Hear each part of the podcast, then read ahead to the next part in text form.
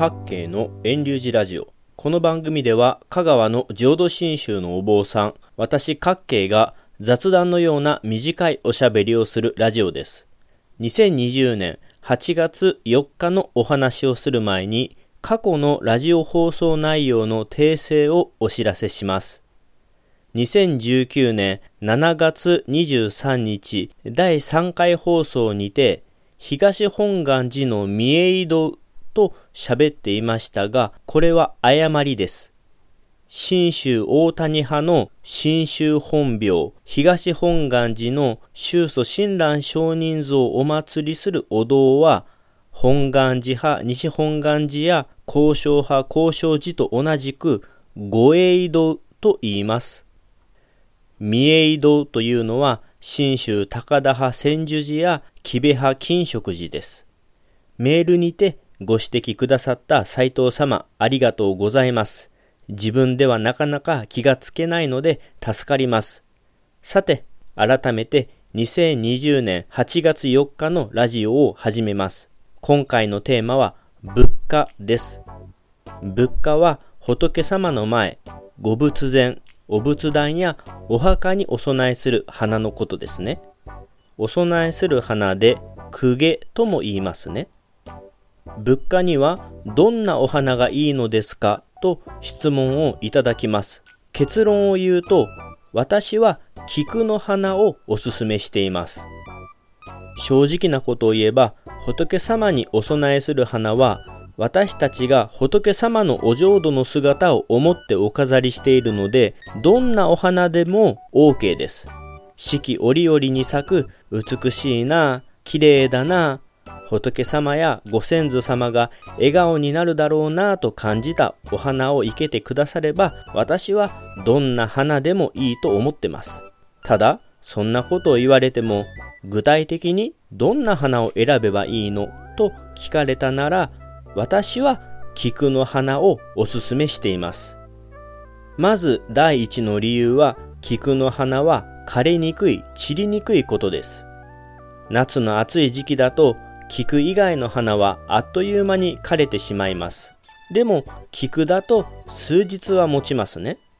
寒い冬だとどうでしょうか3週間や4週間くらい菊の花は持ちますね。菊はとっても花持ちがいいですよね。頻繁に物価を入れ替えられない家が結構多いと思います。ですので、とりあえず菊を選んでおけば、長く綺麗なご聖火を仏様にお飾りすることができます。二つ目の理由が、菊はいろんな種類の色や形、大きさがあり、種類が豊富なこと。また、菊は切り花、聖火で一番出荷量の多い花であり、一年中どこでも手軽に買うことができるのがいいですね。花屋に行けばいろんな種類の菊の花があり、菊だけでもご仏前を華やかに彩ることができるのがいいですね。これら二つがよくある菊の花を物価に進める理由です。で、私は浄土真宗のお坊さんですので、浄土真宗ならではの理由をもう一つ紹介します。浄土真宗のお仏壇で代表的なスタイルは金仏壇ですね。金色のピカピカしたお仏壇で阿弥陀仏の光り輝いている西方極楽浄土を表しています。さて、その浄土真宗の金仏壇ですが、何のお花が一番多くその金仏壇に装飾されているでしょうか？仏教で一番尊いお花はハスだからきっとハスの花だろうとイメージする人もいるでしょう。実は菊が一番よくデザインされる花だったりします。もちろん仏壇のデザインは仏壇屋によって異なるので一概に菊が一番多いとは言えませんが浄土真宗の金仏壇には菊の花が非常に多く使われています。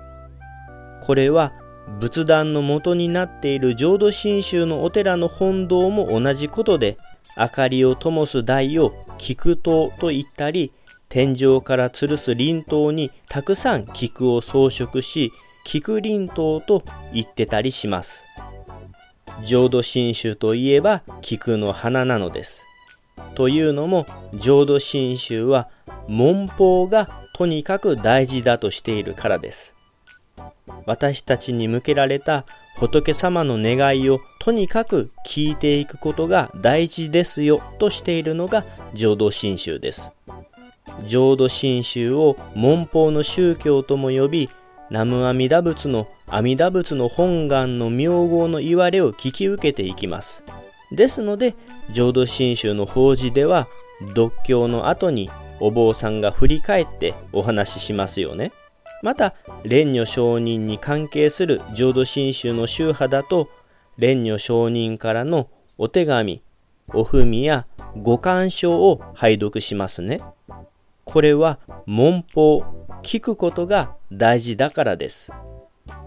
浄土真宗のお念仏は仏様のために、仏様に聞かせるためにしているわけではないんですね。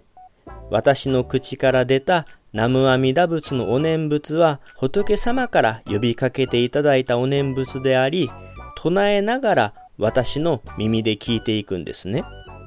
仏様にお参りするとき、浄土真宗はどこまでも仏様の願いを聞いていく姿勢を大事にします。菊の花をお供えするのは、花の菊を仏様の願いを聞くということに重ねています。菊の花をお供えするたびに、飾られた菊の花を見るたびに、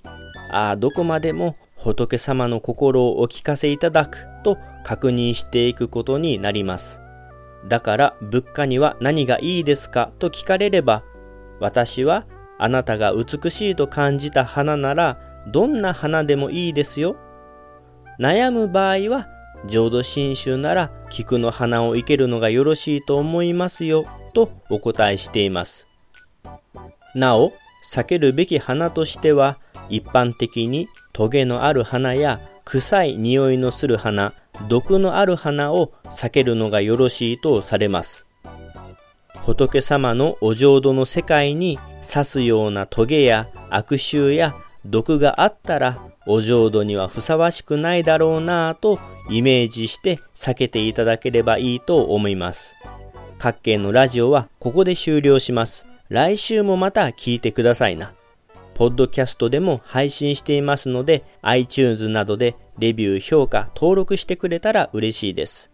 遠流寺各系ブログも続けているので、興味のある方はぜひご覧ください。